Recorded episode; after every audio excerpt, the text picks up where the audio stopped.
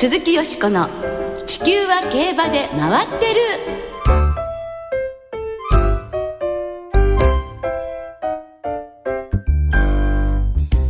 皆様こんばんは。お元気でいらっしゃいますか？鈴木よしこです。地球は競馬で回ってる。この番組では週末の重賞レースの展望や競馬会のさまざまな情報をたっぷりとお届けしてまいります。今日も最後までよろしくお付き合いください。そして今宵ご一緒してくださるのは小塚歩アナウンサーです。こんばんは小塚です。よろしくお願いいたします。よろしくお願いいたします、はい。さて小塚さん、はい。先週の日曜日、うん。福島競馬場で藤田七子騎手が初勝利を挙げましたね。ついにですね。はい。デビューから51戦目とはい。いうことですが、多くの方に祝福されてね、ええ。まあご本人もほっとされたことでしょうはねい、福島競馬場も大にぎわいだったと聞いてますけれどもね。そうですどこにいらしてももうにぎわいですね、はい、ね初勝利の後藤田七子騎手は12日に金沢競馬で騎乗して2勝、はい。13日には船橋競馬で騎乗しまして、はい。また経験をねさらに積み重ねたというところそうですかね。ですね。船橋ではちょっと落馬もあってあヒヤッといそうですね。たしましたけれども、ええ。無事で何よりでしたね、はい、で今週末は土日とも福島で騎乗。12蔵騎乗予定です。ええまたいっぱいですね。はい。本当にね、あの落馬などしないように気をつけて頑張っていただきたいと思います。はい。さて今週は3歳ボバクラシック第一弾皐月賞が行われます。はい今年はね、本当にレベルが高いと言われてますね。先週の桜花賞同様はいに三強と言われてますけども、ええ三強以外もうんチャンスある馬いるんじゃないですか？本当に素晴らしいメンバーが揃ったと言ってよろしいのではないでしょうか。どんな熱戦が繰り広げられるのか楽しみにしたいですね。さてこの後のコーナーはよしこさんと山本直アナウンサーの進行でお聞きいただきます鈴木よしこの地球は競馬で回ってる。この番組は JRA 日本中央競馬会の提供でお送りします。鈴木よしこの地球は競馬で回ってる。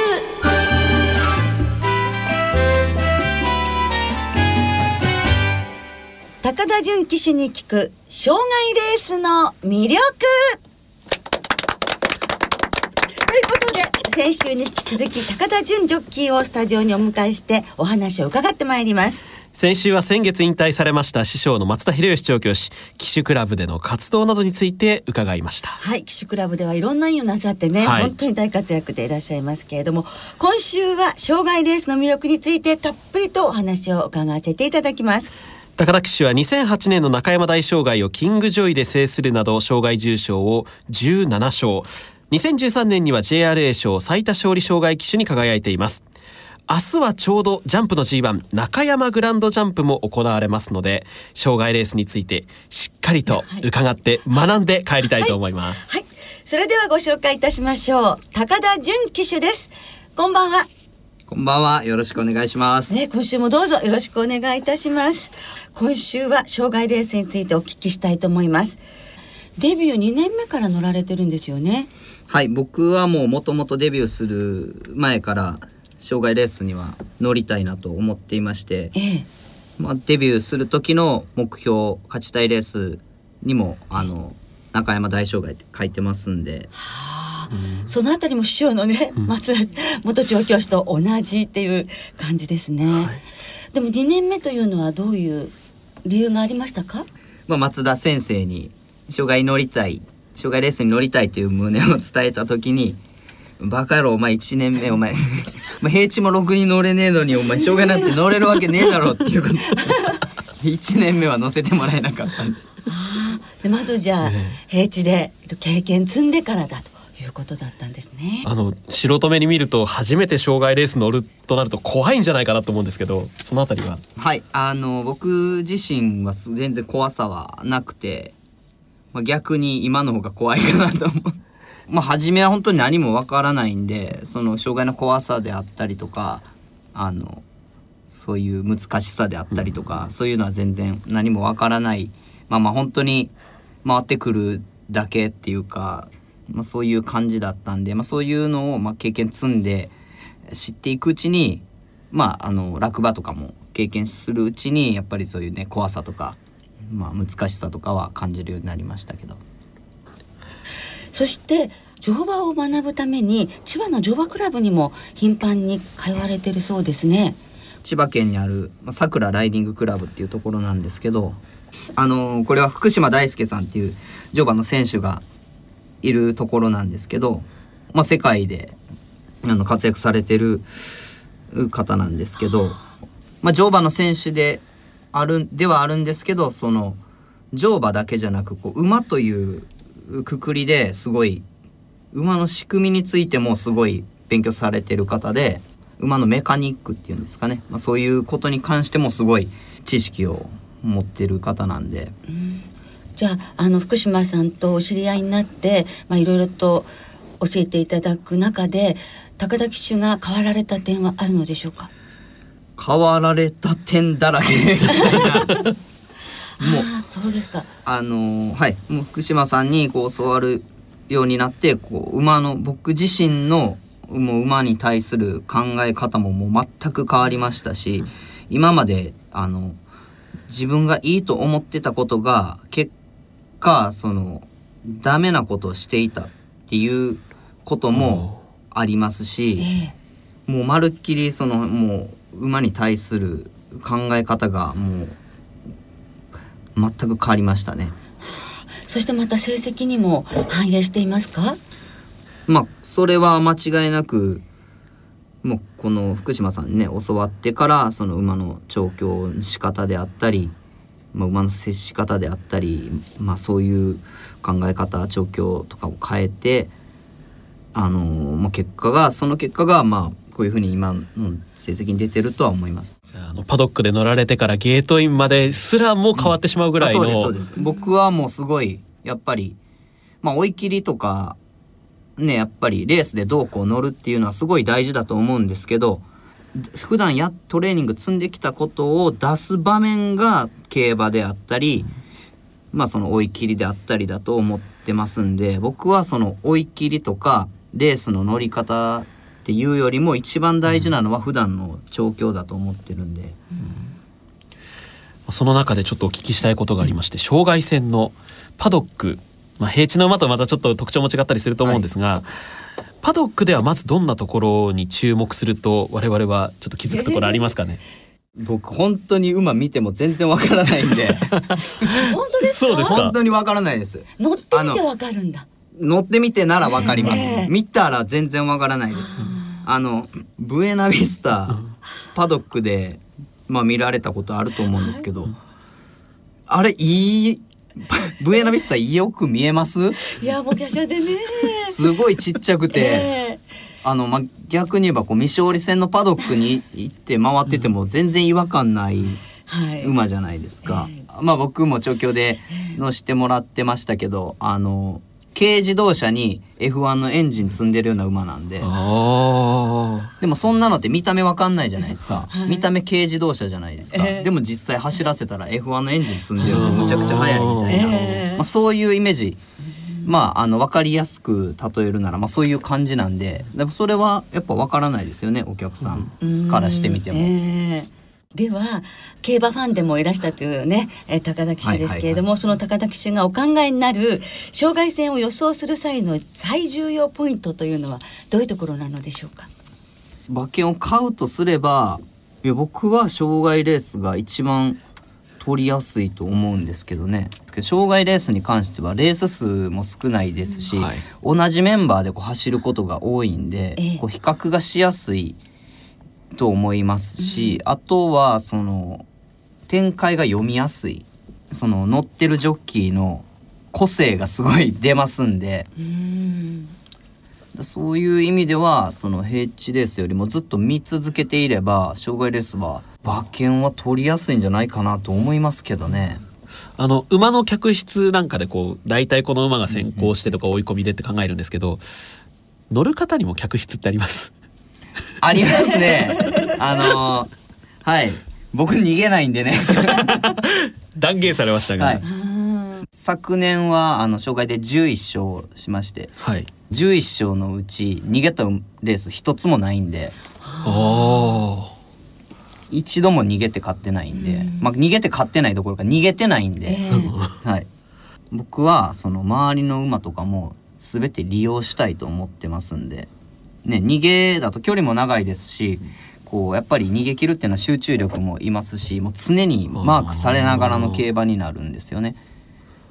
でもそれだったら僕はこう前に馬を置いて、ええその前の馬を利用して自分の馬を走らせたいっていうふうにまあ考えてます。まあただ 僕が馬券買うとしたら自分の馬券は絶対に買いたくないですね。それはどうしてですか？やっぱヒヤヒヤするじゃないですか。あいつ大丈夫か？あんなとこから行ってみたいな。障害競争と言いますと第3条の午前中あとまあ4レース、お昼休み挟んで5レースとかってことが多いですけれども、そういうのはどうお考えになりますか？うーんまあ本当にこう注目して見見れば僕はすごい面白いと思いますし、まあ、僕自身も平地のレッスン乗るよりも障害レッスン乗ってる方がすごい楽しいなと感じますし。うん。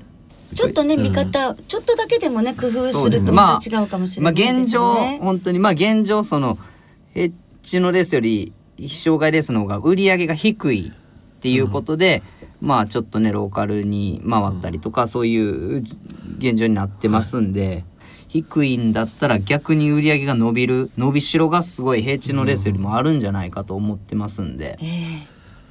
結構あの勝負しやすいレースもあるのかなっていうのはちょっと馬券を買う側としては思ったりしましたけどもありますね。あのー障害未勝利戦ではい。障害デビュー戦の馬にすごい印がついてる。けど全然ダメとか、まあ、僕たち乗る側にしてみれば、えなんでこの馬こんなに人気してんのっていう思う時もあるんですよね。うんでも実際はやっぱり、まあお客さんは本当にわからないですしじゃあどういうところを見ればいいのかっていう、まあ、話なんですけど。あの障害試験のタイムは最近専門誌の中でも書かれるようになったり出馬表の部分と調教欄に書いてあるじゃはないいですかはいはい。これはトータルの時計を私はちょっと気にしてみるぞっていう方、うんうんうん最近よく見られるんですけど、どこを見たらいいとかっていうのはありますか？あのーまあ、障害試験のタイムがすごい速いはい。馬。はい。まあ、95秒台6秒台っていう馬はものすごい速いんですけど、あの一概にはその障害試験のタイムが速いからイコール強いっていうわけではないんですよね実は。まあ僕で言いますと、まあ、基本的に僕は障害試験で速い時計を出さないんでどうしてですか？僕はもう出す必要がないと思ってますんで、そのまあすごい速い時計を出すよりもこうリズムを重視でしっかりと飛ばすことがやっぱりそういうふうにところに重きを置いてますんで、ええやっぱり全体的な時計を僕が試験を受けると速くはないですうね。んまあ、逆に言えばこう、うん、そうですね熊沢さん誰かな白浜雄三君とかはいであったりとかは試験も結構バンバン走らせるんで。まあ、あの全体的な時計はすごい速くなりますよね。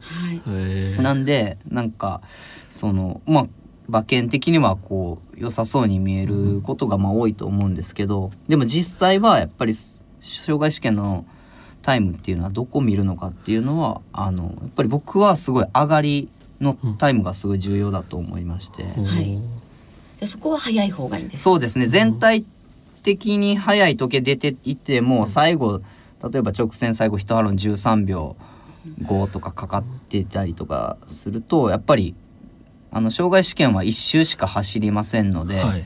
あの1周はこう持つけど実際のレースになると2周走りますんで、はい。その距離倍ありますんで。ええ。でやっぱりそれだったらその全体的な時計遅くてもこう上がりがしっかりしている。例えばまあ障害試験の上がり3ハロンがまあ36秒前後でいっていると、で姉妹最後1ハロンももう12秒切るか切らないかの時計を馬なりで出していると。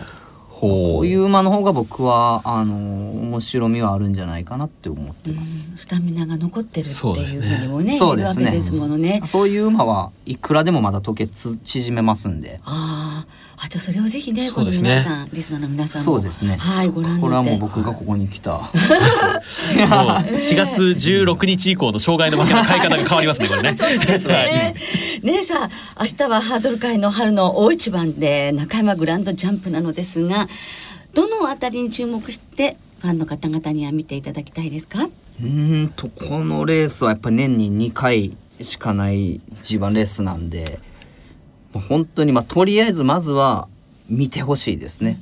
もう見るだけでももうすごい面白いと思いますしまあ本当にジョッキーの駆け引きであったり、まあ、そういう部分がねすごい見ていても分かると思いますし、ね、ぜひあの頑張っていいレースを見せていただきたいと思います。では最後に高田騎手の今後の夢抱負お聞かせいただけますか？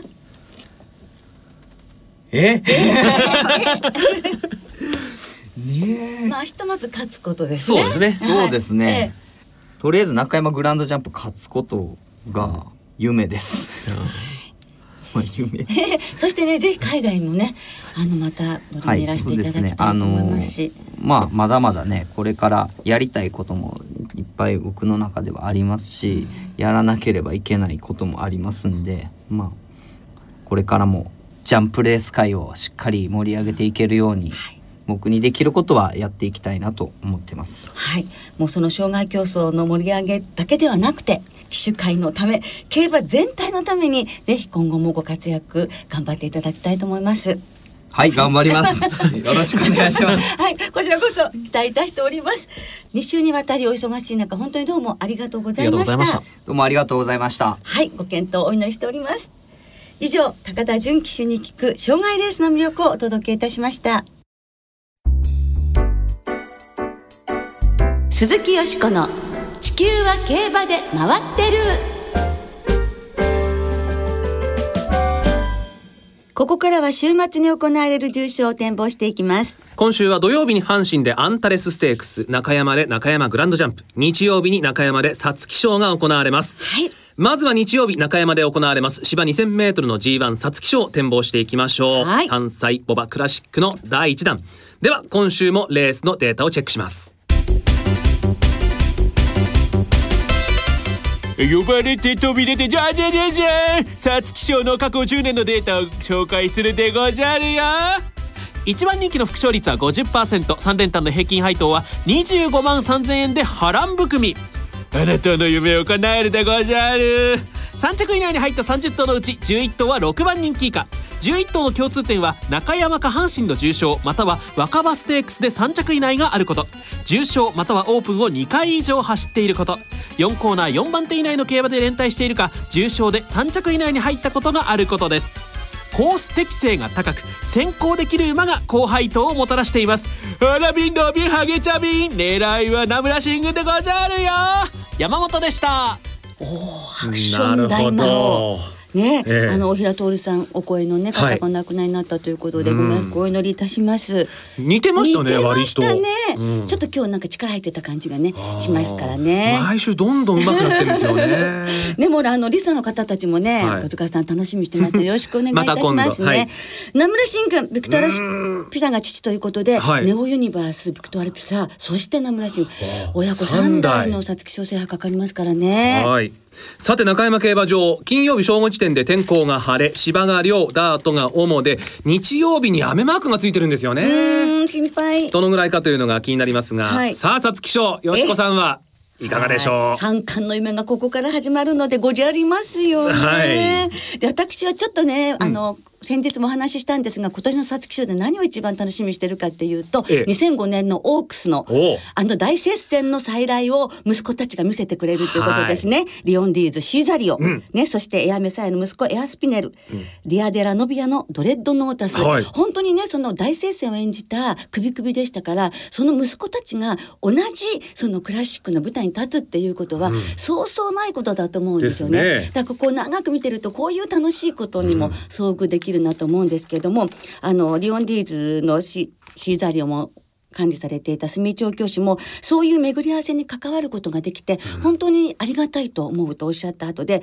でも同窓会みたいで いいなっていうふなうにもねおっしゃっていたので、ええ。まあ、私の今年の夢はこの3と、うん。で本命はリオンディーズなんですけれども、はい。えーですから16番の単勝と1番15番16番の、えー、馬連馬連ボックス。ボックス。でいきたいと思います。馬連お得ですからねそうですね。は。い、じゃこまあまあいいうん。配当になりそうですからね、そうですね。もう三強だとねなかなかつきませんしね、ん。まあ、私はこの夢にかけたいと思いますが、はい。小塚さんはいかがでしょうか？まあなかなか三強がすべて123着独占っていうのはね、先週もそうだったんですけどなかなかできないことで、えー。何か一頭絡んでくるんじゃないかと思って、ええ。えー私はその一頭がですねええ。13番プロフェットだといいなと思っております。なるほどね。この毛でもなかなかこのクラシックに念がなくってねっていうとこなんですけども。はい、えー。えー実際この舞台で行われたは京成杯も勝ってますし、はい。でハービンジャーがお父さんですから多少ね、えー時計がかかる芝になっても雨が降って、ええ。まあいいんじゃないかなと。はい。戸崎騎手の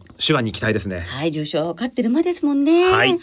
じゃあ三強に13番を絡めると。3連複がいいかなというそんな感じです。はいさあ続いて土曜日中山競馬場で行われます障害 G1 中山グランドジャンプを展望していきましょう。データチェックです、呼ばれて飛び出てじゃじゃじゃじゃーん中山グランドジャンプの過去10年のデータを紹介するでござるよ。1番人気の副勝率は50%ですが2番人気は 80%3 番人気は50%で3連単の平均配当は4万8000円と平穏あなたはダメなのね。ダメなのよ。高齢馬が構想しているイメージですが年齢別見ると6歳以下の副勝率が31%と優秀。7歳以上は11%しかありません。日本馬に限って見てみると前走1着馬の複勝率は54%若くて調子のいい馬を狙いましょう。ラビンとビンスカンピン。狙いはワンダフルワールドでござる。山本でした。はいチャラバイ。なんか声優さんになれそうですよね。いけるんじゃないですかだいぶ。すごいな。あああね。ちょっと見直しました。ああ先輩として、はい。そうですか。ワンダフルワールド。はい。ね名前もいいですね。はい。はい。ご注目ください。えー、よしこさんはこのグランドジャンプはいかがでございましょうか、はい、もう今日ね、あの先週今週と高田純ジョッキーがゲストにお越しくださいまして、はいええええ。いろいろとね、障害の魅力などもお話ししてくださって、まあ本当に。ウォンテッドになったわけなんですけれども本来アップトゥーデートにね騎乗される予定だったのにうん。あの残念なことにちょっと故障ということだったのでウォンテッドになりました、ですからあのまあ重賞で3着2回という実績もありますので高田騎手の腕でなんとかウォンテッドということで1番を応援するの応で援。まあサナシオンが強いのでうん。1番2番という感じでいきましょうかね。はい。小塚さんがまあサナシオン強そうですが、はい。穴なら7枠2頭ですね。お重長さん。まあお重長さんちょっと人気かもしれませんけれども、ティリアンパープル。この暮れの大障害5着6着だった馬にはい。期待したいと思います。じゃあちょっと枠でもいいね。27でもいいって感じ。そうですね。あー枠のつかないか、うん7番まあわかんないですけどオッズと相談で。わかりました。ははいい、じゃあ皆さん参考になさってください。さあそれではあーいただいた予想もご紹介しましょう。します。札兄さん皐月賞は三強と言われる中ではマカ引きを、それからウィン5的中させていただいたオンもあるのでほう。ほう。マウントロブソンも買いたいので同じ金子オーナーのワイド3番5番の1点で勝負しようと考えています。はいムーンレディの2014さん。日曜日はどうやら雨量が多そう。その点を踏まえて大外に入った D マジェスティ。ブライアンズタイムにサドラーズウェルズの母系で決断。エンジンのかかりの遅いこの馬を海老名騎手がどう操るのか注目したいです、うんそれは本当注目したいですね。ポンテネオさん。よしこさんこんばんは。まあ今放送中の世界一難しい恋というドラマご存知ですか？あ知ってます。舞台となるホテルの名前がステイゴールドホテルドラマの役の名前が鮫島和田石上丸太堀音無白浜。明らかに競馬好きの人が作ってますよね。本当ですね。ああ皐月賞は鮫島厩舎のジョルジュ3区でお願いします。だそうです。の見なかったんですけれどもこういう名前が出てくるんですね。見たくなりました。いやどなたですかね。ちょっと見たくなり はい。ねいい情報もありがとうありがとうございました来週はフローラステークスマイラーズカップの展望を中心にお届けいたします。お聞きの皆さんの予想もぜひ教えてくださいね。お待ちしています。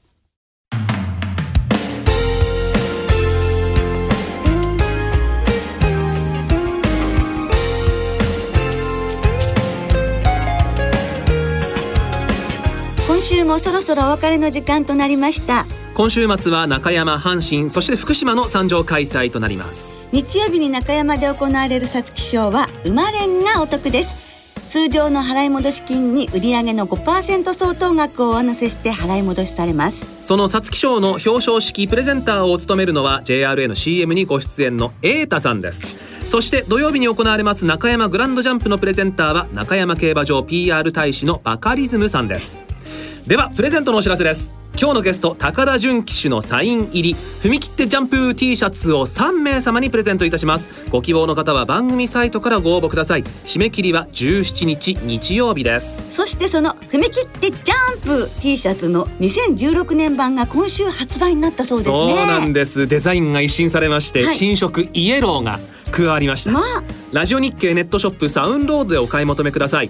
また今週末は中山競馬場地下1階のターフィーショップ前でも販売いたします。はい。そしてそして土曜日中山グランドジャンプ当日は実況担当の山本直哉アナウンサーが登場して自ら手売りいたします。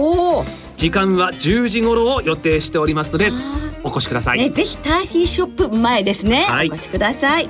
それでは週末の競馬そして皐月賞存分にお楽しみください。お相手は鈴木よしこと。小塚歩でした。また来週元気にお耳にかかりましょう。鈴木よしこの地球は競馬で回ってる。この番組は JRA 日本中央競馬会の提供でお送りしました。